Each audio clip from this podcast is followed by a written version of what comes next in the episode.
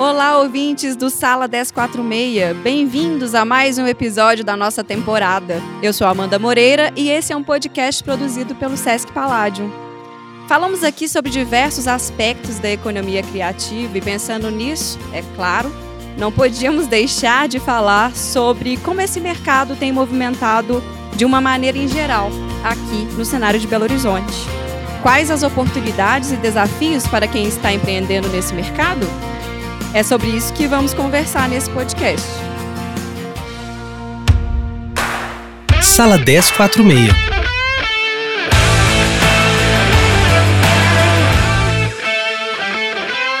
Durante toda essa temporada do Sala 1046, nós falamos sobre diversos setores que têm movimentado a economia criativa, principalmente no cenário local e artístico. E em vários momentos falamos também sobre como é importante explorar ao máximo o mercado com uma visão empreendedora. Pensando nisso, fica aí a reflexão de como esse mercado da economia criativa tem criado de uma forma em geral. Para isso, nós convidamos três pessoas maravilhosas para estarem conosco aqui. E eu gostaria que vocês se apresentassem, pessoal. Olá, pessoal. Boa tarde, bom dia, boa noite. Não sei no espaço-tempo que as pessoas estão ouvindo esse podcast. Meu nome é Thalita Telefere, eu tenho uma, um hub criativo, na verdade, que chama Amarelo Criativo. É, e estamos aí para falar sobre economia criativa, sobre o mercado, sobre várias coisinhas. Muito obrigada pelo convite. É uma honra estar aqui.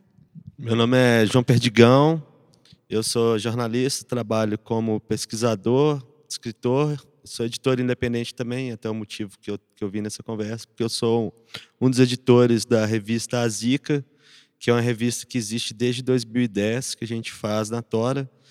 E o nosso rolê, é, pensando nessa questão de empreendedorismo, não, é um, ele é empreendedor, mas assim não é uma coisa para para gerar lucro necessariamente, mas eu também fui coprodutor da Feira Canastra, que aconteceu esse ano, e comecei a Feira Pulga na Praça Nova York também, enfim, é isso. Vamos falar sobre isso ao longo da conversa. Olá a todos, meu nome é Carol Maqui, eu sou diretora criativa e sócia da marca de bolsas o Jambu Bags, é, junto com o Suami.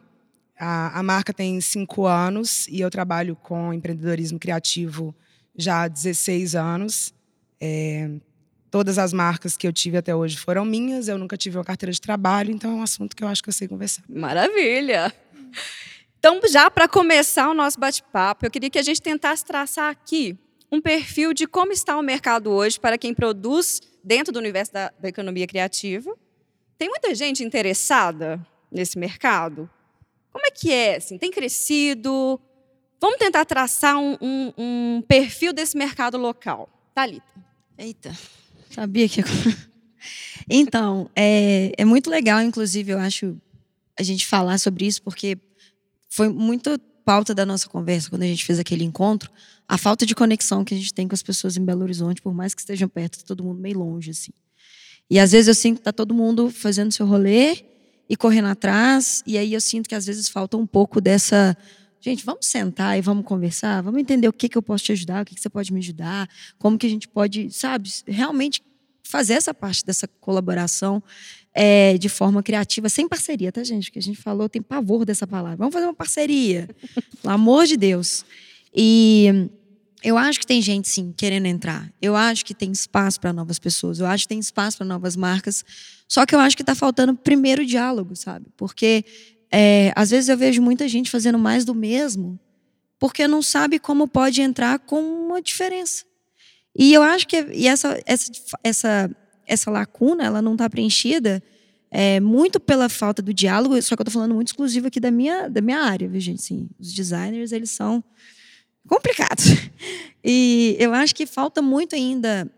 Por exemplo, é, na Amarela a gente tem um, o podcast, e a gente tem canal, eu nem sei mais o que, que eu faço, tanta coisa que eu faço.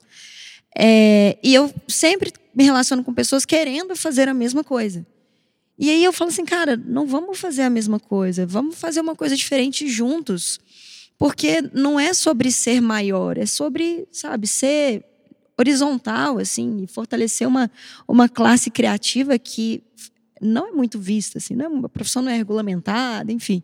Então, eu acho que quando a gente fala sobre esses interesses das pessoas querendo entrar no mercado, eu acho que as pessoas têm interesse. Só que eu acho que às vezes elas estão muito perdidas por onde, como e por que começar, sabe? Sim, sim. E essa questão da colaboração dentro da economia criativa foi algo que a gente falou muito durante essa temporada, nos, nesses dois viés, né? Pensando a questão de, de, às vezes, sim, há uma colaboração em determinadas vertentes dessa economia, né? A gente conversou muito sobre isso na área da literatura, na área das artes visuais, mas como que isso ainda existe ainda uma lacuna muito grande em determinados segmentos dessa dessa roda, né? Dessa roda chamada economia criativa.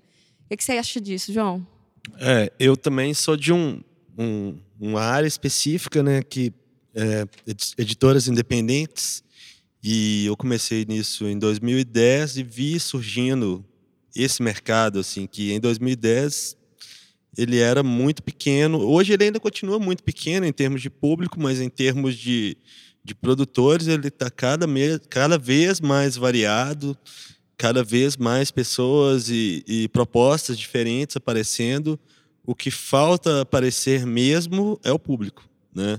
Porque a produção independente ela não tem a visibilidade do, do mainstream, né? Então, por mais talentosa e sensacional que seja o trabalho de um, de um jovem artista, é difícil dele, dele se manter através disso. Então, no fim das contas, a, a grande maioria das pessoas que trabalham ou que tem isso como uma atividade paralela, essa coisa do, do, de fazer um, uma publicação, uma coisa assim, elas trabalham com outras coisas e, e levam isso como uma atividade paralela mesmo. Não é um, um ganha-pão de ninguém ainda, mas é, é um mercado que está tá começando e está ficando bem forte aqui no, no, no, Brasil. Assim, tem muita gente muito talentosa, muita gente bem bacana mesmo aparecendo que só falta visibilidade. Às vezes ela até tem visibilidade, mas dentro do, do nicho específico. Assim não está na Globo, não está na televisão, e as pessoas acabam não, não, ficando sabendo que as pessoas existem. Tem,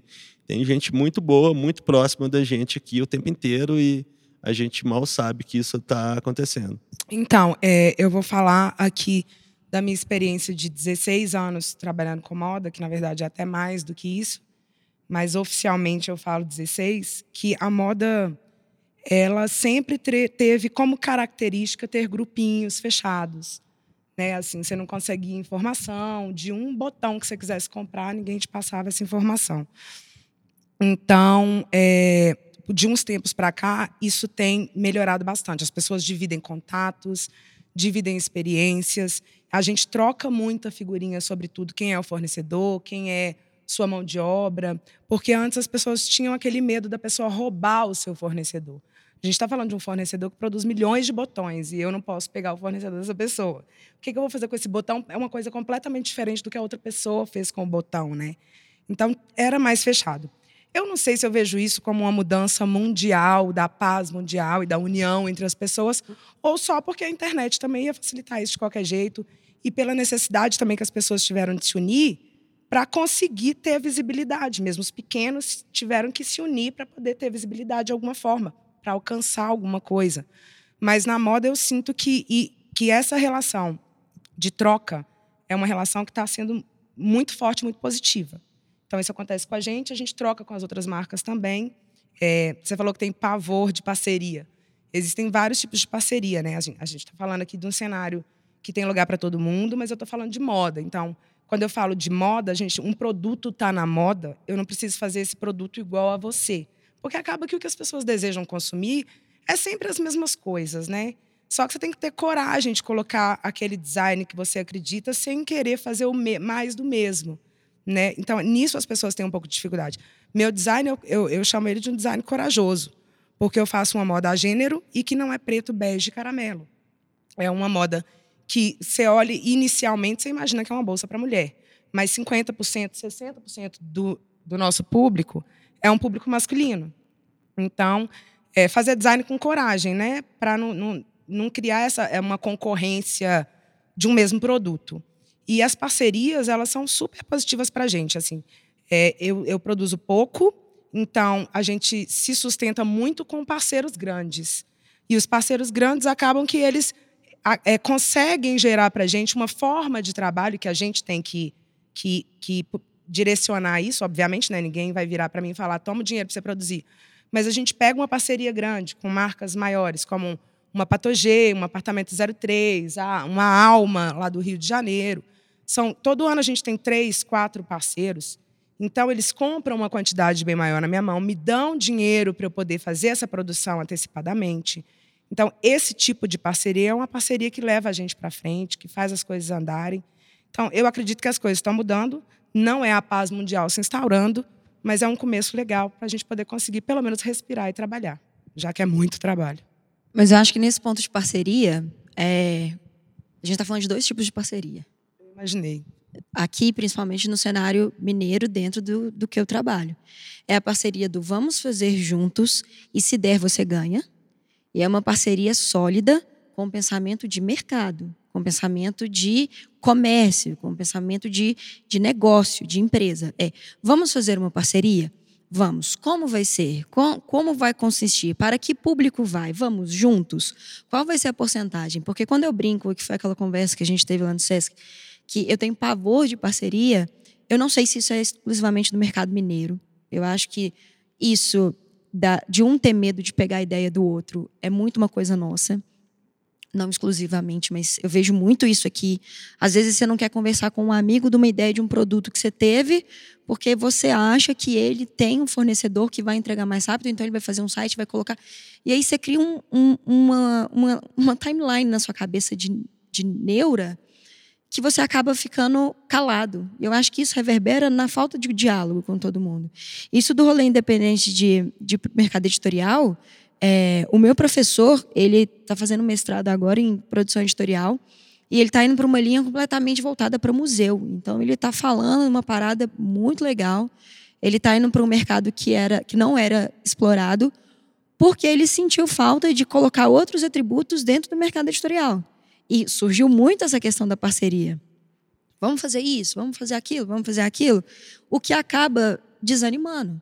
E quando a gente trabalha com economia criativa, eu acho que você falou os pequenos se juntando, né, para para criar uma coisa, o megazord da criatividade, digamos assim, é, tem muita gente que quer entrar nesse megazord e não está entendendo de negócio. Então, é, é muito difícil, porque eu não sei, isso é uma coisa que aconteceu muito comigo no começo, eu não tinha muita noção de comércio e de negócio quando eu abri Amarelo Criativo. Eu nem sabia o que era Amarelo Criativo. Aí eu abri e falei, tem que fazer no CNPJ, aí eu tenho que vender isso. Aí as coisas começaram a. Eu fui aprendendo com sucessão de erros, depois eu fui aprendendo para não errar muito ali na frente. Estou longe de saber tudo. Mas eu acho que é muito importante quando a gente fala disso de parceria ter essa solidez que você na sua fala, sabe? Tipo, são parcerias que vão fortalecer o meu negócio. E não são parcerias que a pessoa quer entrar para fiz uma parceria, sabe? E, e, não é sólido. Exatamente, isso acontece muito porque, assim, também é um lugar que a gente se coloca na situação, né? Nesses anos todos, é, obviamente, até hoje aparecem pessoas que querem fazer uma parceria onde eu vou ter visibilidade, Sim. né? Cê, olha, vem comigo com a sua criatividade que eu vou te dar visibilidade. E aí essa visibilidade não paga meu costureiro, não paga meu aluguel, não Exatamente. faz minha produção crescer, enfim. Então vai vem de um posicionamento de experiência minha de que em qualquer negócio que eu entrar agora, tem que entrar da forma que eu posso, né? Não posso abraçar as coisas de uma forma que o meu negócio ele não tome fôlego junto com a outra coisa que vai ser proposta. É, já apareceram marcas enormes, marcas internacionais, gigantescas, querendo me dar visibilidade. Mas são marcas que têm uma conta gigantesca ali, né? Visibilidade que eu quero é poder pagar, poder crescer, poder aumentar minha produção, enfim. É, a gente tem que saber também onde que a gente pisa, né? Que terreno que é. Porque parece tudo lindo, a gente precisa muito de todo mundo, das pessoas. A gente é pequeno. Uhum. Mas até que ponto que as pessoas também não estão precisando da gente, uhum. né? Eu já participei de um evento aqui e, e, e alguns amigos também participam de um evento de moda nacional, é, o Minas Trend, São Paulo Fashion Week, aonde a gente ficava, nossa, que doido, a gente está aqui, que não sei o quê. Porra, a gente está aqui porque precisam da gente aqui. A gente é o fôlego desse lugar, né? E é esse valor que a gente tem que se dar, que eu acho que quando a gente começa, a gente fica assim, ah, eu não sou ninguém, eu sou um uma bostinha no meio desse universo maravilhoso. A gente está construindo esse universo que a gente acha que ele é maravilhoso, né? É tanto que a gente nem sabe como é que faz direito, porque a gente tá, isso está acontecendo, está nascendo, tá? Enfim, tá. tá, já tá, né? Já é. é. Você já começou a trazer um pouquinho de uma pergunta que eu queria também direcionar para você, mas eu acredito que perpassa aí pelo universo também de vocês dois aqui, que é pensar esses eventos nas áreas de vocês, né? A gente tem as grandes feiras, os grandes eventos. Você já começou a trazer isso um pouquinho na sua fala, mas eu queria que você trouxesse assim do ponto de vista de quem produz moda local. Qual a importância desses eventos e também falar um pouquinho do que tem acontecido de interessante, o que vale a pena a gente saber, assim, para quem está ouvindo a gente, ficar ligado no que está rolando nesse cenário da moda, aqui, da, dessa produção local. Sim, então. É acontece em várias feiras em BH, né? Que é a Feira Tica, que participou do podcast, de um dos podcasts que vai ao ar. É, a gente sempre cola junto com elas, eu acredito muito. Mas existe também uma decepção, né? Para o criativo e empreendedor estar tá ali num evento como esse. Porque eu não acho que BH tem uma cultura de feira forte ainda, que as pessoas vão para lá consumir esse produto. E quando vão para consumir, por exemplo, ah, eu não tenho grana para comprar esse produto, toma 300 reais de cerveja, vai embora sem nenhum produto. E não tem essa coisa de, ah, eu vou achar um, negócio que só ali eu posso encontrar. A maioria daquelas marcas não tem um ponto físico, sabe? Ou, ou não revendem em outros lugares. Então, você tem aquela coisa de falar, eu vou ali, vou conhecer quem faz aquele produto. Então, no começo, a gente participava de feira, voltando para casa, tipo assim, nossa, a gente não. É um bosta, né? Ninguém gosta da gente, a gente é horrível, não vende nada, vou morrer. E, e não é verdade, eu acho que é, é coisa da cultura mesmo de feira do, de BH. É, existem várias feiras em São Paulo, no Rio, em todos os estados, e aqui também várias, várias feiras. E a gente sabe que a gente pode sair e ir desbravando todos esses lugares, porque essas feiras são para gente pequena como a gente, né? É, mas o mais legal de você estar nesses lugares, às vezes, nem é só a venda. É um lugar onde você pode contar a sua história ali em detalhes, né? Tem, existem as pessoas interessadas em ouvir como que aquilo ali é feito. É, e BH está começando a ter essa cultura das pessoas terem orgulho de usar um produto que não é um produto de uma grande de uma grande de uma grande o quê? De um fast food, de um fast food, de um fast fashion, por exemplo, uhum. né? É, aí tem as feiras grandes. Eu não estou aqui para falar mal das, feira, das feiras grandes, mas um Minas Trend, um São Paulo Fashion Week, são feiras que, que, que são para quem tem uma produção de atacado gigantesca, né? E aí eu já participei desses eventos. É, é legal para visibilidade e tudo mais, mas é aquela questão, fica só na visibilidade, porque existe um dinheiro injetado nesse negócio, existe um corredor para novos talentos. Mas você fica naquele corredor e não vai nenhum corretor de moda naquele corredor, porque existe uma porcentagem que as pessoas deixam os compradores na onde estão os grandes. Então, assim, até que ponto que você está ali para preencher uma cota e que realmente estão apoiando o seu crescimento. É, o Minas Trend, por exemplo, tem um concurso super interessante que eu estou na moda há 16 anos, fiquei sabendo há dois anos atrás. Que é um concurso que você faz o press kit, o brinde para toda a imprensa. Eu acho que são mil unidades. Você faz um produto, quem ganha o concurso ganha 30 mil reais, 40 mil reais, para produzir essas mil unidades sobra um troco tremendo se você sabe criar o produto que você tenha lucro. Você pode até dar um boom. Ninguém fica sabendo disso. Isso está aberto para todo mundo. Porque um brinde, ele pode ser um monte de coisa. Pode ser um caderninho, né? E aí, enfim, nessa última edição, inclusive, eu não vi que tinha esse concurso. Mas eu vi que o brinde foi o Ronaldo Fraga que fez. Então, assim, é, cadê que a galera da moda, o criativo, esse que precisa desse incentivo, dessa grana, por que, que a gente não tem acesso a essa grana? Porque parece que a gente fica de enfeite ali, e a gente não está de enfeite, a gente está aqui para. A economia criativa movimenta milhões, né? E é um dos setores que mais crescem. Então, é, é mais essa questão mesmo, da gente estar tá em lugares que a gente seja convidado, mas que a gente tenha o devido valor também, né? Se dá o valor. É, no caso da, das feiras de artes gráficas, é, a experiência é um pouco diferente disso aí, porque é, a, a, produção de, de quem faz publicação independente para circular, como tem esse negócio que você falou, a gente não tem pontos de venda mesmo. No caso, só para dar um exemplificar aqui no caso da Zica, nossa revista, a gente só vende a Zica a revista que a gente faz. Aqui, aqui em Belo Horizonte só tem no Quarto Amado e só tem em São Paulo em duas lojas. Na Banca Tatuí e na Ugra Press, que são parceiros nossos. Assim, não tem nenhum outro lugar que vende a nossa revista. Então, é, a gente só consegue fazer a desova da nossa produção em feiras. Então, feira é um, uma questão muito importante e até hoje em dia eu falo que eu, eu sou um dos editores da revista A Zica. Mas quando a gente começou em 2010, era um zine. Então, e, e continuou zine durante muito tempo. Foi agora, pouco tempo que a gente. Na verdade, é, há um, uma questão entre falar se é um fanzine ou se é uma revista, mas, enfim, a gente ainda tem um, um, uma coisa de fanzine que é o do faça você mesmo.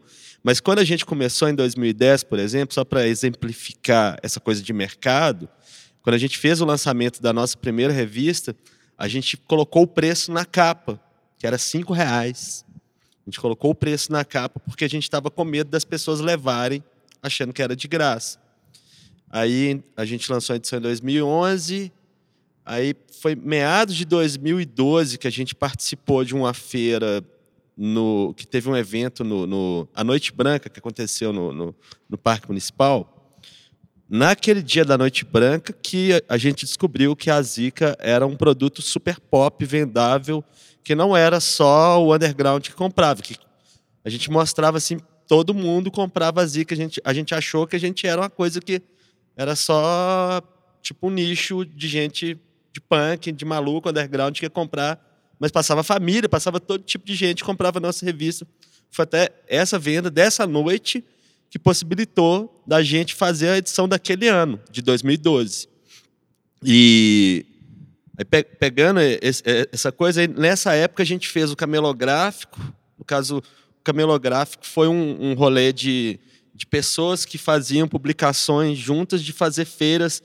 É porque como a gente foi meio que convidado para participar da Noite Branca, a gente falou: ah, ah vamos fazer um, um, um bonde de, de feirantes para quando acontecer uma feira, a gente colar nessa feira junto.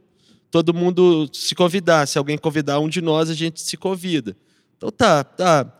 Isso meio que deu certo durante um tempo, assim, mas em 2014 a gente participou da Feira Plana em São Paulo, que até então foi a, maior feira de artes gráficas do Brasil, que são tipo mais de quase 300 feirantes do Brasil inteiro que, que vão na, na feira plana.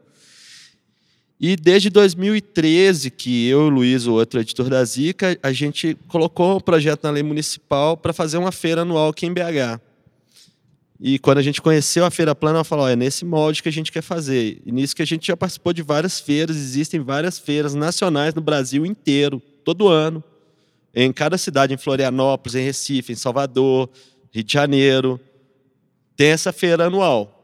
A gente só conseguiu passar o nosso projeto de feira anual, o projeto só foi executado em 2019. Todo ano a gente colocava. A gente só conseguiu agora já existiam outras eh, iniciativas de feiras aqui, mas não com esse caráter de ser a feira anual. Existia a Feira Faísca, que era uma feira mensal, que tinha um outro caráter, mas a, a nossa feira que a gente fez agora em, em outubro no, no, no 104 foi uma feira de, de caráter anual, que provavelmente a gente deve fazer em 2020.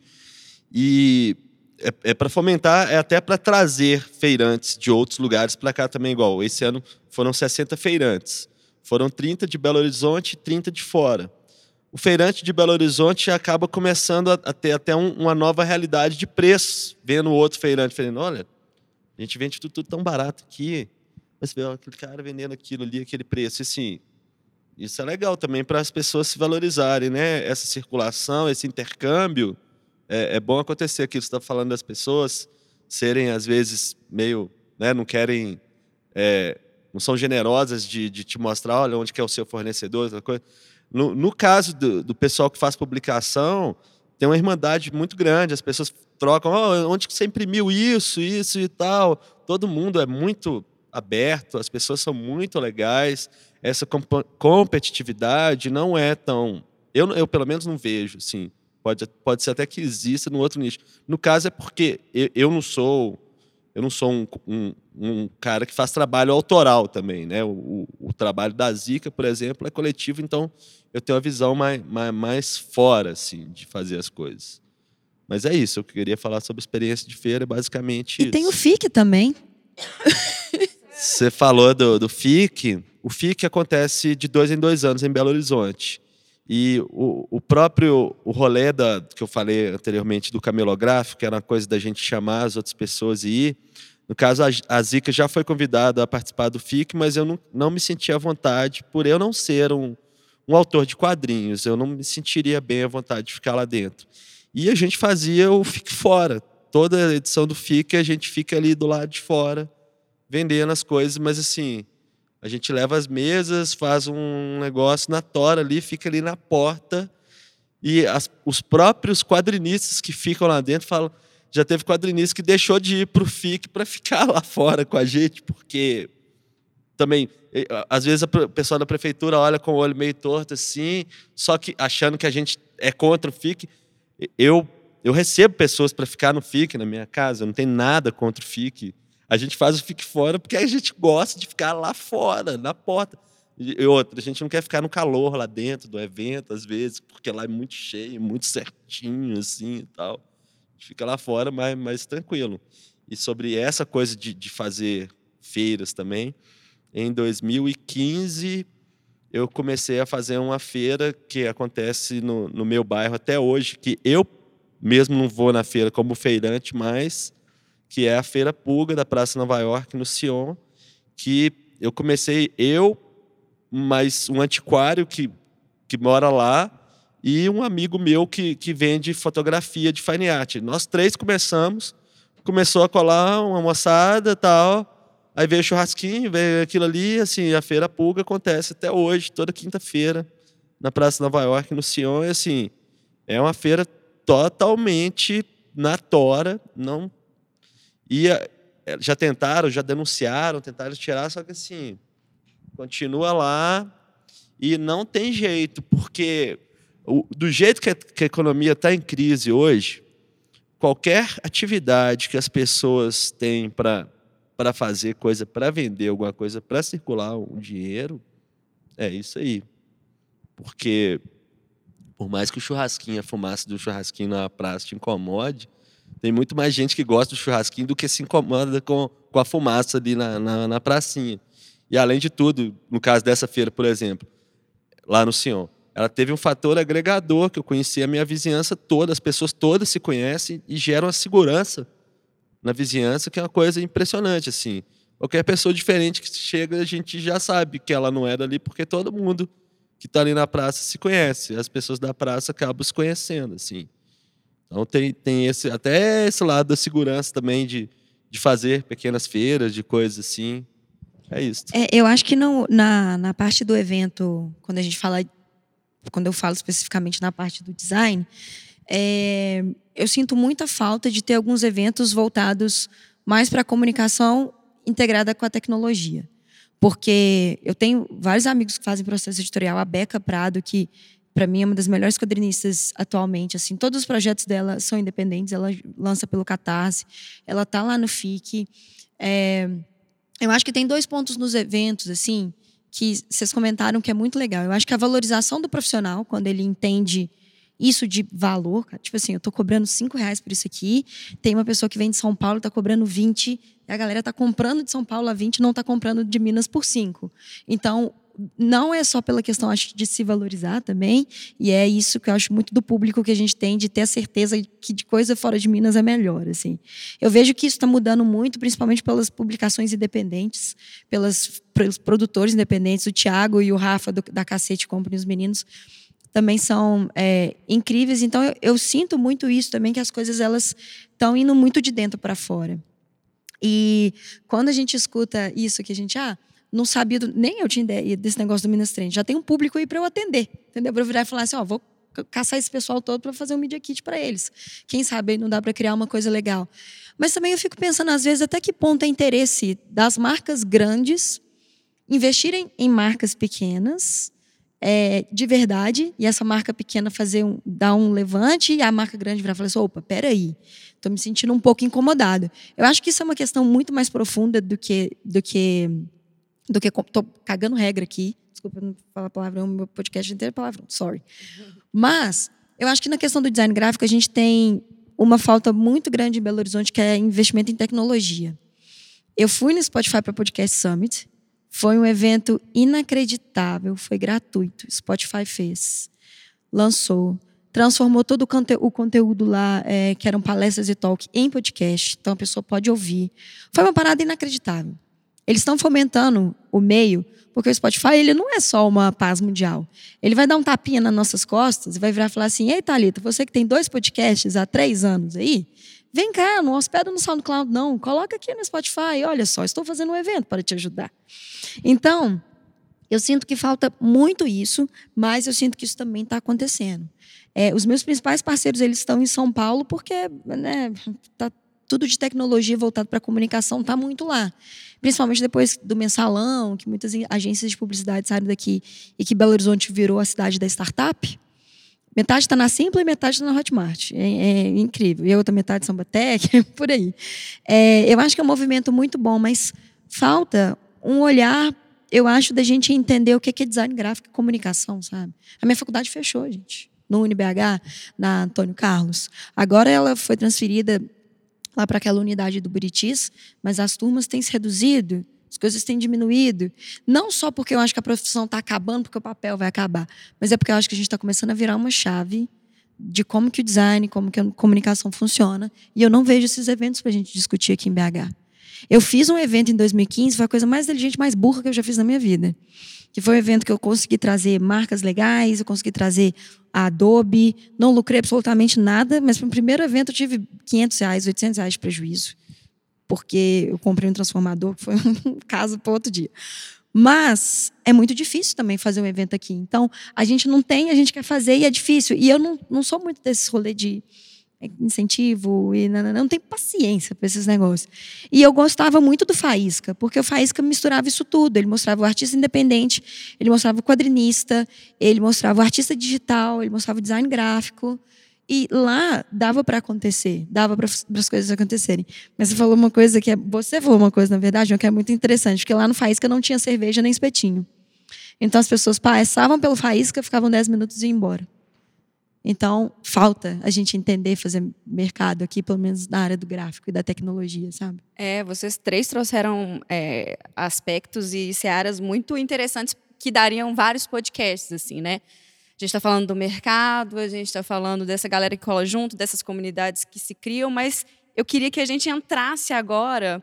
Vocês já começaram a trazer isso de uma maneira super intuitiva na fala de vocês, que é a formação nessa área. Assim, eu queria que, que vocês contassem para a gente o que, que vocês têm achado é, da comunidade criativa, assim, se tem buscado se capacitar, entender mais esses negócios, para a gente chegar nesse lugar.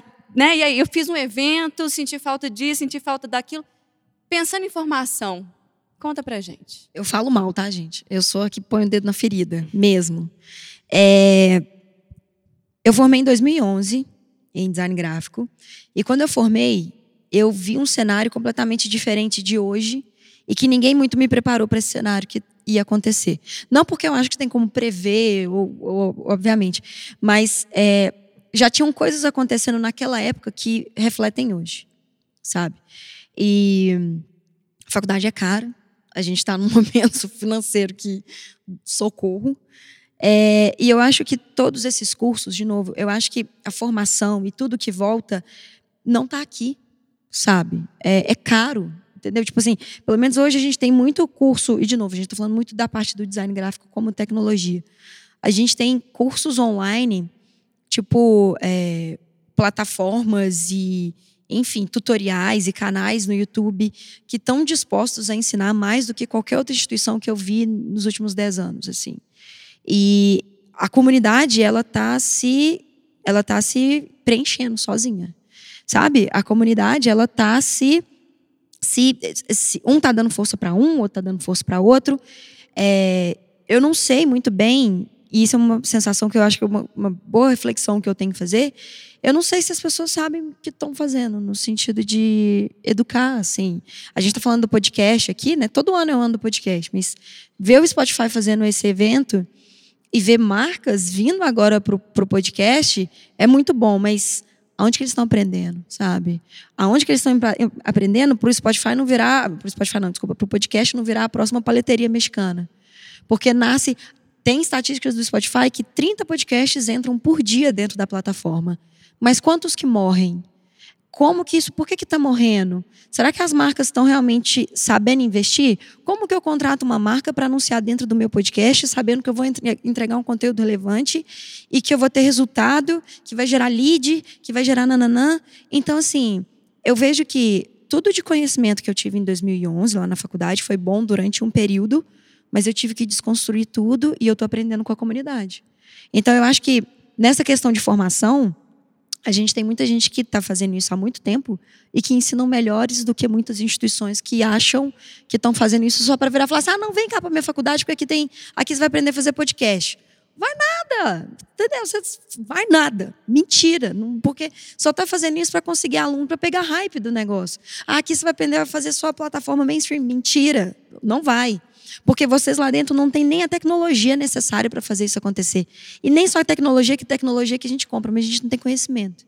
Então, eu acho que falta, sim, as instituições olharem isso com um pouquinho mais de carinho, se quiser se manter ativo num mercado que hoje em dia é feito pelas pessoas, sabe? É esse aprendizado no fazer mesmo, né? Que é, que é uma coisa maravilhosa de repensar o que é a formação hoje, né? O que é a formação hoje. E aí, Carol?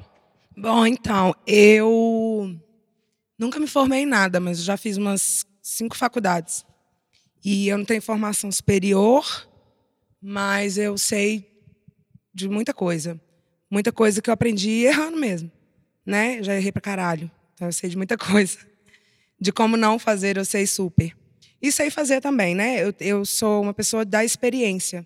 Apesar de que eu acho que o que eu mais sou viciada em faculdades não é no canudo, né? Pelo visto, vocês estão vendo. Uhum é, é no convívio com as pessoas, na troca que eu tenho com as pessoas que estão ali comigo, né? Querendo ter o mesmo interesse que eu. Mas eu, como uma criativa, assim, eu já fiz faculdade de moda em dois lugares. E em, em um lugar especificamente, que, que era um curso na Federal de estilismo e modelagem do vestuário, era um curso de extensão de belas artes na época. Foi um lugar que me, me formou, me, me ajudou a lapidar a minha parte criativa e também já fiz moda na UNA, que me ajudou numa parte mais comercial da coisa, é, que é muito legal. Mas, enfim, é, como uma criativa, o que eu quebrei mais a cara é, na, na, na minha vida de ser uma criativa e ser empreendedora é de não ter alguns conhecimentos. Então, eu já tive vários sócios que entraram para administrar a minha criatividade. O, o meu sócio atual entrou para isso também. Mas a gente tem a gente começa a entender que não dá para ficar só num setor, né? Assim, primeiro que a gente trabalha com todos os setores e tem que ap aprender de várias burocracias, aprender sobre o dinheiro, a criatividade. E eu que gosto muito de tudo, muito cheio de tudo e de informação e de matéria-prima e de loucura, entender o que que você faz ali com aquele preço de um produto. Será que esse produto vende, né? Não adianta só ser a, cri a criativona do fim do mundo. Né? Então, a gente tem, tem construído, eu e meu sócio, uma, uma, um aprendizado voltado mesmo para essa área administrativa. Porque eu acho que a parte criativa é um negócio muito livre também, né? Assim, criatividade é um negócio que todo mundo tem acesso, todo mundo tem isso, pertence, pode pertencer, mas é esse estudo em cima da administração das coisas mesmo, que eu acho que falta para a maioria dos criativos, assim, talvez 99%. Ainda mais quando você é pequeno porque é um, um lugar que a gente está desbravando. Eu estou criando a minha forma, a minha empresa, o meu jeito de fazer. As formas que já estão prontas estão falindo, porque a gente está vendo que não é um negócio que a gente quer. Nós, a nossa geração quer uma forma diferente, uma forma mais humana, uma forma que a gente tenha vida acima de, outras coisas também, além de gerar dinheiro, né? Porque eu quero dinheiro. Mas a forma do nosso trabalho é uma forma que não está totalmente inventada, né? Mas existem algumas regrinhas de se lidar com o dinheiro que a gente tem que pegar o, o, que já existe e esse conhecimento que eu acho que é o que segura a maioria das pessoas. É nesse momento que trava E é esse conhecimento que eu acho que falta. A gente busca conhecimento gratuito aí, o Sebrae ajuda a gente, enfim. A internet é a professora do, do milênio, dos milênios todos. Então, é isso. É só uma observação nisso que você falou que eu acho muito legal, porque realmente, é, pelo menos dentro do design gráfico, não faz diferença se você tem diploma ou não, que a galera olha seu portfólio. E eu acho que, para complementar, a faculdade ela ensina a gente a ser funcionário. Ela não ensina a gente a ser empreendedor, a ser empresário, sabe? Ela ensina você a ser um bom funcionário.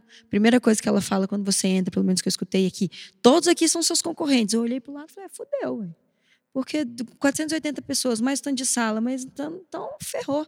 Então, o tempo inteiro, acho que assim, a, a faculdade ainda está ensinando a criar funcionários. Né? Não só a faculdade, né? A escola, a tendência que estão querendo implementar é que criem soldados do, do Senhor. Então, assim, é, é complicado. É, minha gente, muita coisa sendo feita, mas muita coisa para a gente pensar, refletir e colocar a mão na massa aí também, né? A gente já está quase encerrando aí o nosso bate-papo, mas eu tenho uma cartada final por aqui, que eu queria saber de vocês, o que vocês acreditam que nós, enquanto consumidores, podemos fazer para fortalecer cada vez mais o rolê de quem está empreendendo e quem está ajudando a fomentar esse mercado. Quem começa?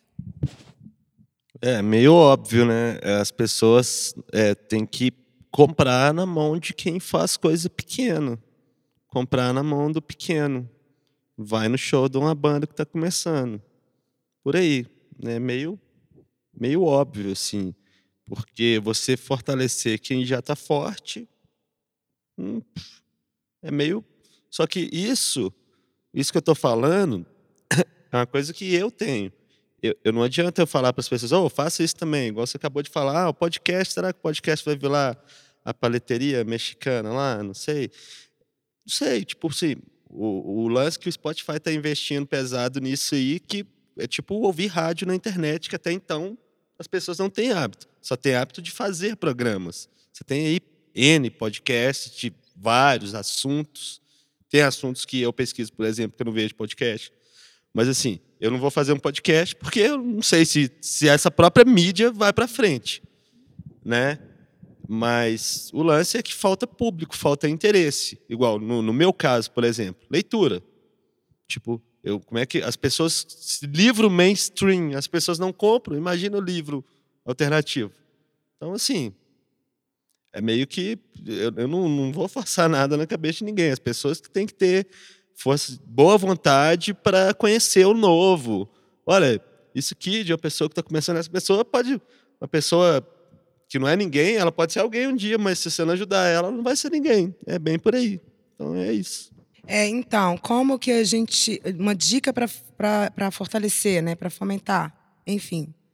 É, o que, acontece? A, o que eu, eu sinto é que o que a gente tem que fazer é começar a consumir as coisas com essa responsabilidade de saber que você está fortalecendo alguém que já é forte, enfim, de fazer a coisa girar. Mas eu acho que o, o principal de tudo isso é a nossa visão que tem que mudar do que, que é o, o belo, né? Já está mudando. O belo é uma coisa que não é mais aquilo que está na propaganda da Globo no horário da novela. O belo é aquilo que eu acho bonito, individualmente. Então, por exemplo, é uma bolsa de uma marca X, sei lá, pode falar nome de marca? uma Arezzo, uma Schutz, uma Luísa Barcelos, fala logo todos, né? Que são marcas já, já consolidadas e tal, e que as pessoas veem aquilo como ah, um produto, uma bolsa de marca. Mas você acha que aquilo ali é bonito? Às vezes você nem acha que é bonito. Você está querendo porque todo mundo está falando que é bonito, porque a marca é forte.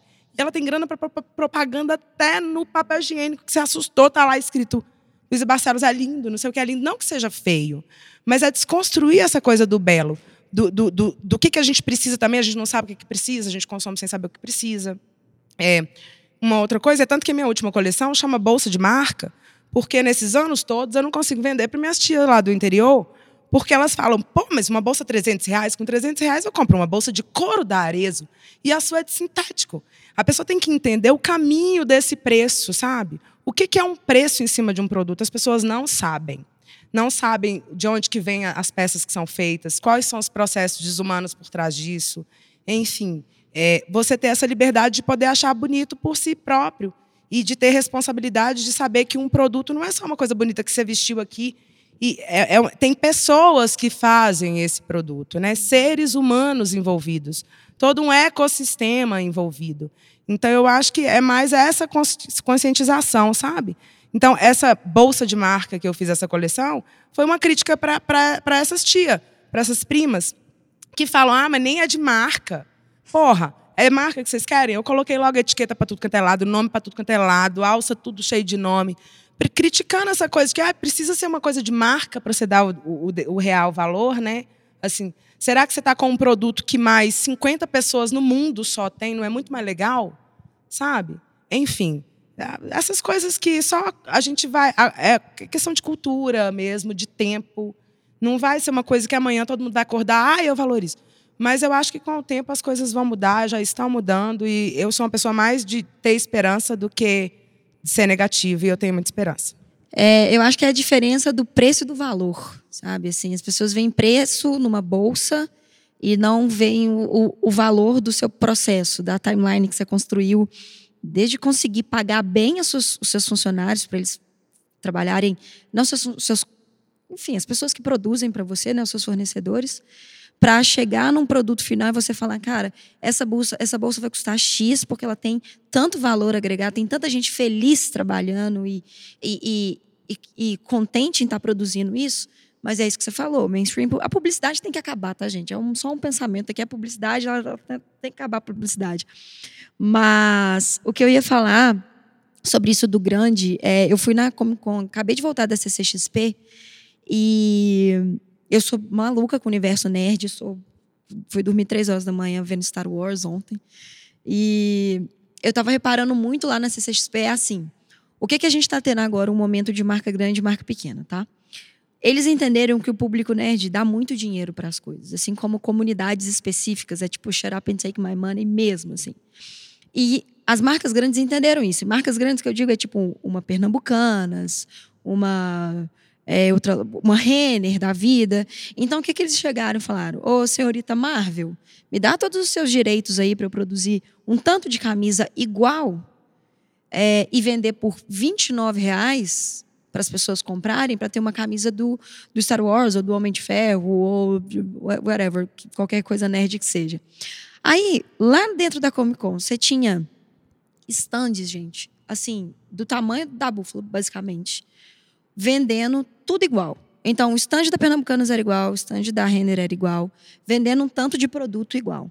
Aí a gente tem uma área que chama Artist Alley, muito produtor de Belo Horizonte, a Beca, o Alexandre Tissot, uma galera incrível que faz um trabalho independente muito legal, nessa área, com uma mesa que é do tamanho, tipo, duas mesas de, de bar. Então, assim, eles pagam para estar tá lá. Eles não estão lá de graça. Eles pagam caro para estar tá lá, porque a preparação deles para a Comic Con não é dezembro. A, a, produção da Comic Con deles é janeiro. Eles começam a produzir, eles imprimem, colocam em caixa, levam para São Paulo, leva de carro. Então é caro estar lá. E aí quando você vai para uma CCXP nerd, como como eu sou, e minha prima nerd que foi comigo, a gente vem de contextos separados, mas a gente está mais ou menos. De, a gente está dentro da mesma comunidade, mas nós somos pessoas diferentes. Eu comprei tudo do Artist Alley, que são artistas independentes que têm um olhar muito específico sobre um trabalho, que é isso que você falou. Por que, que você não compra um, uma, uma edição limitada de um print que esse artista fez para essa CCXP?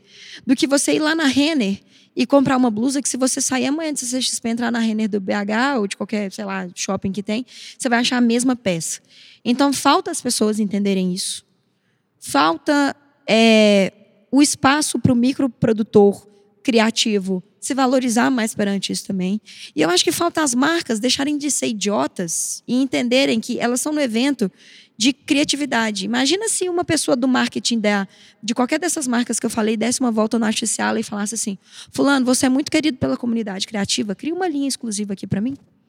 Sabe? Ou Beltrano, você faz trabalho aí para DC e para Marvel, você lança quadrinho internacional, lança um, com o seu traço uma linha exclusiva aqui para os meus produtos, porque ele está valorizando a comunidade, está valorizando um artista e está fazendo a gente comprar mais barato, porque o micro artista, o micro empreendedor que está lá, ele tem que cobrar tem que cobrar 50 reais uma camisa, porque ele tem que fazer pouca quantidade, ele não sabe se vai vender.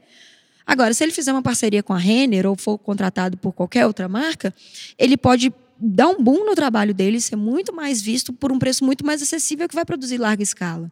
Então falta, eu acho que todo mundo faz isso que a gente está fazendo, sabe?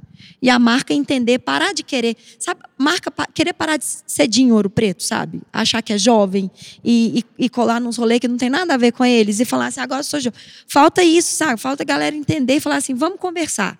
O que, que vocês estão fazendo? Quanto que você custa? Sabe? Eu acho que é isso que está faltando. Eu falei que eu botava o dedo na ferida. Maravilha, minha gente. Sobre esse falar, sobre esses encontros, sobre essa reflexão mesmo que nós, enquanto Sesc Paládio, temos pensado em projetos cada vez mais antenados e ligados e fazer junto com, com essa economia criativa, com esses agentes presentes, esse grande ecossistema, pensando que somos parte desse grande movimento, né? A ideia não é fazer sozinho, a ideia é fazer junto mesmo. Então é isso, gente. Ficamos por aqui. Agradecemos muito a cada um de vocês. João, Talita, Carol, muito obrigada. Foi uma delícia conversar com vocês. Acredito que daria muitas outras temporadas só a partir de tudo que vocês trouxeram aqui. E agora eu quero deixar um espacinho para vocês trazerem os arrobas de vocês, onde a gente se encontra, como que as pessoas que estão ouvindo a gente acham vocês. Fica aí o momento merchan. Ah, eu quero agradecer muito o convite, é uma experiência incrível, porque eu sou uma viciada em podcast também, e eu nunca participei de um, tô achando uma delícia, eu quero participar de vários. É... Minha marca Ojambu, ela tá na internet com arroba ojambu bags. É, nós temos também um site, que é www.ojambubags.com.br. E para o ano que vem a gente vai abrir um espaço físico lá no Mercado Novo. Então, é isso. E, apesar de todas as reclamações que a gente fez, porque a gente tem que criticar o sistema mesmo, porque a gente quer que transforme. Eu sou apaixonada pelo que eu faço e eu estou à disposição de quem quiser me procurar para trocar, para um engrandecer o outro. É isso. Obrigada. Então, é, sou editor da Zica, né? A, Zica, é, a Zica, arroba a Zicazine, o, o Instagram. E eu sou escritor também, fazer o jabá dos meus livros aqui que eu fiz até hoje. Tem os, os meus dois primeiros livros, eles têm blogs com projetos paralelos deles. Que o primeiro, o Rei da Roleta, tem o tropecassino.blogspot.com e o segundo do Viaduto Santa Teresa tem o ouviaduto.tumblr.com. E é isso, tem muita informação sobre a história dos cassinos e do Viaduto Santa Teresa desses outros que eu tô falando. Então, Amarelo Criativo em todas as redes sociais, menos o Twitter, porque alguém pegou. Eu acho que fui eu, mas eu não lembro a senha. Então tem grandes chances de ser a minha outra personalidade me trollando. É, amarelocriativo.com.br você acha lá tudo que a gente faz de conteúdo criativo. No Spotify você encontra o Yellowcast. A gente tá indo pra nossa terceira temporada. Socorro, gente. Tô cansada. Mas é muito bom. Lancei um outro podcast agora também no Spotify que chama Mas Tem Online, que é um compilado de 20 minutos de tudo que tem online, filmes, séries, jogos, eventos e tá sendo muito divertido, tô fazendo com a jornalista da, da Amarelo. É, o meu arroba é Thalita Lefé e, cara, eu sou apaixonada também pelo que eu faço, eu sou apaixonada pela criatividade. É, quem quiser saber mais informações, entra lá no Amarelo Criativo, tem novidades por lá. Quem quiser me chamar, Thalita Lefere em todas as redes sociais. E Twitter também. Não, mentira, Twitter é Criativo Amarelo. Porque eu não fiz o meu porque alguém pegou. E também eu acho que fui eu, mas tudo bem. É muita paixão, é muito amor. E eu tô apaixonada por vocês e, né, doida pra gente se conectar aqui fora também desse contexto. Eu agradeço muito vocês mais uma vez pela participação. Acompanhe as redes sociais do SESC, minha gente, do SESC Paládio, que vem novidade por aí. Tem muita coisa incrível que a gente está pensando para impulsionar projetos criativos. Abraços e até mais. Sala 1046